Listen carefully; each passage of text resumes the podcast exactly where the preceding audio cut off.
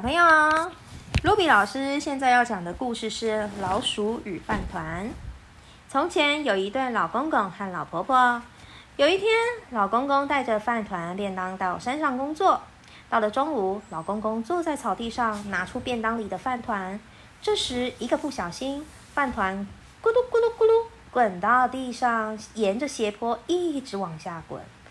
哎呀，饭团，你要去哪儿？老爷爷赶紧追着饭团跑，饭团哐啷哐啷哐啷滚啊滚，咚咚弹起又落下，不停的往下滚，最后掉进一个洞穴里。老公公也一起掉进了洞穴里。老公这这么胖，怎么可以可以掉进洞穴里？孩子就童话故事，你不要吵。洞穴里十分的宽敞，而且还点着明亮的蜡烛。老公公，谢谢您的饭团，我们正等您大驾光临呢。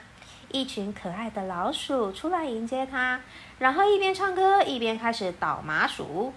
这个世界上如果没有猫的话，就是老鼠的乐园。咚咚咚咚咚咚，不管一百年后还是两百年后，都不想听到猫叫声。不久之后，麻薯打好了，大家一起开心的吃着麻薯。吃到肚子很撑的老公公说：“哎，太晚了。”我差不多该回去了。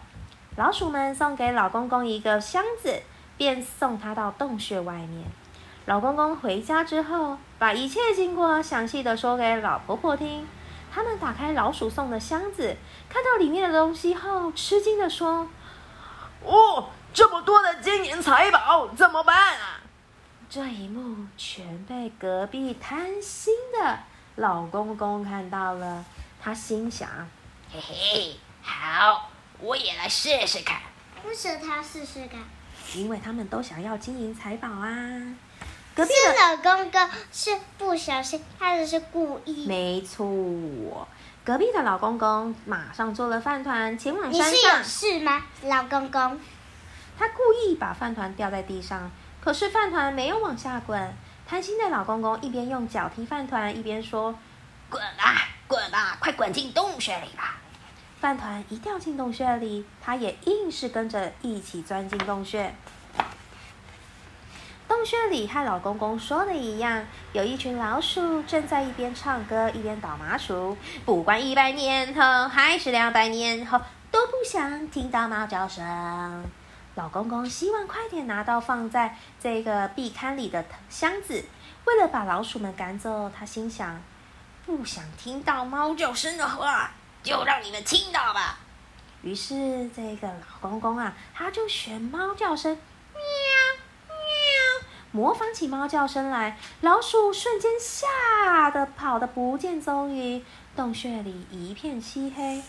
老公公开始寻找箱子，可是洞穴里太黑了。那里摸摸看，他不但找不到箱子，也不知道出口在哪里。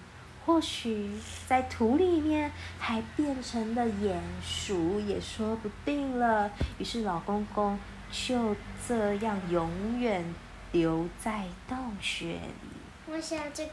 我讲完了，这就是这是什么老鼠与饭团的故事啦。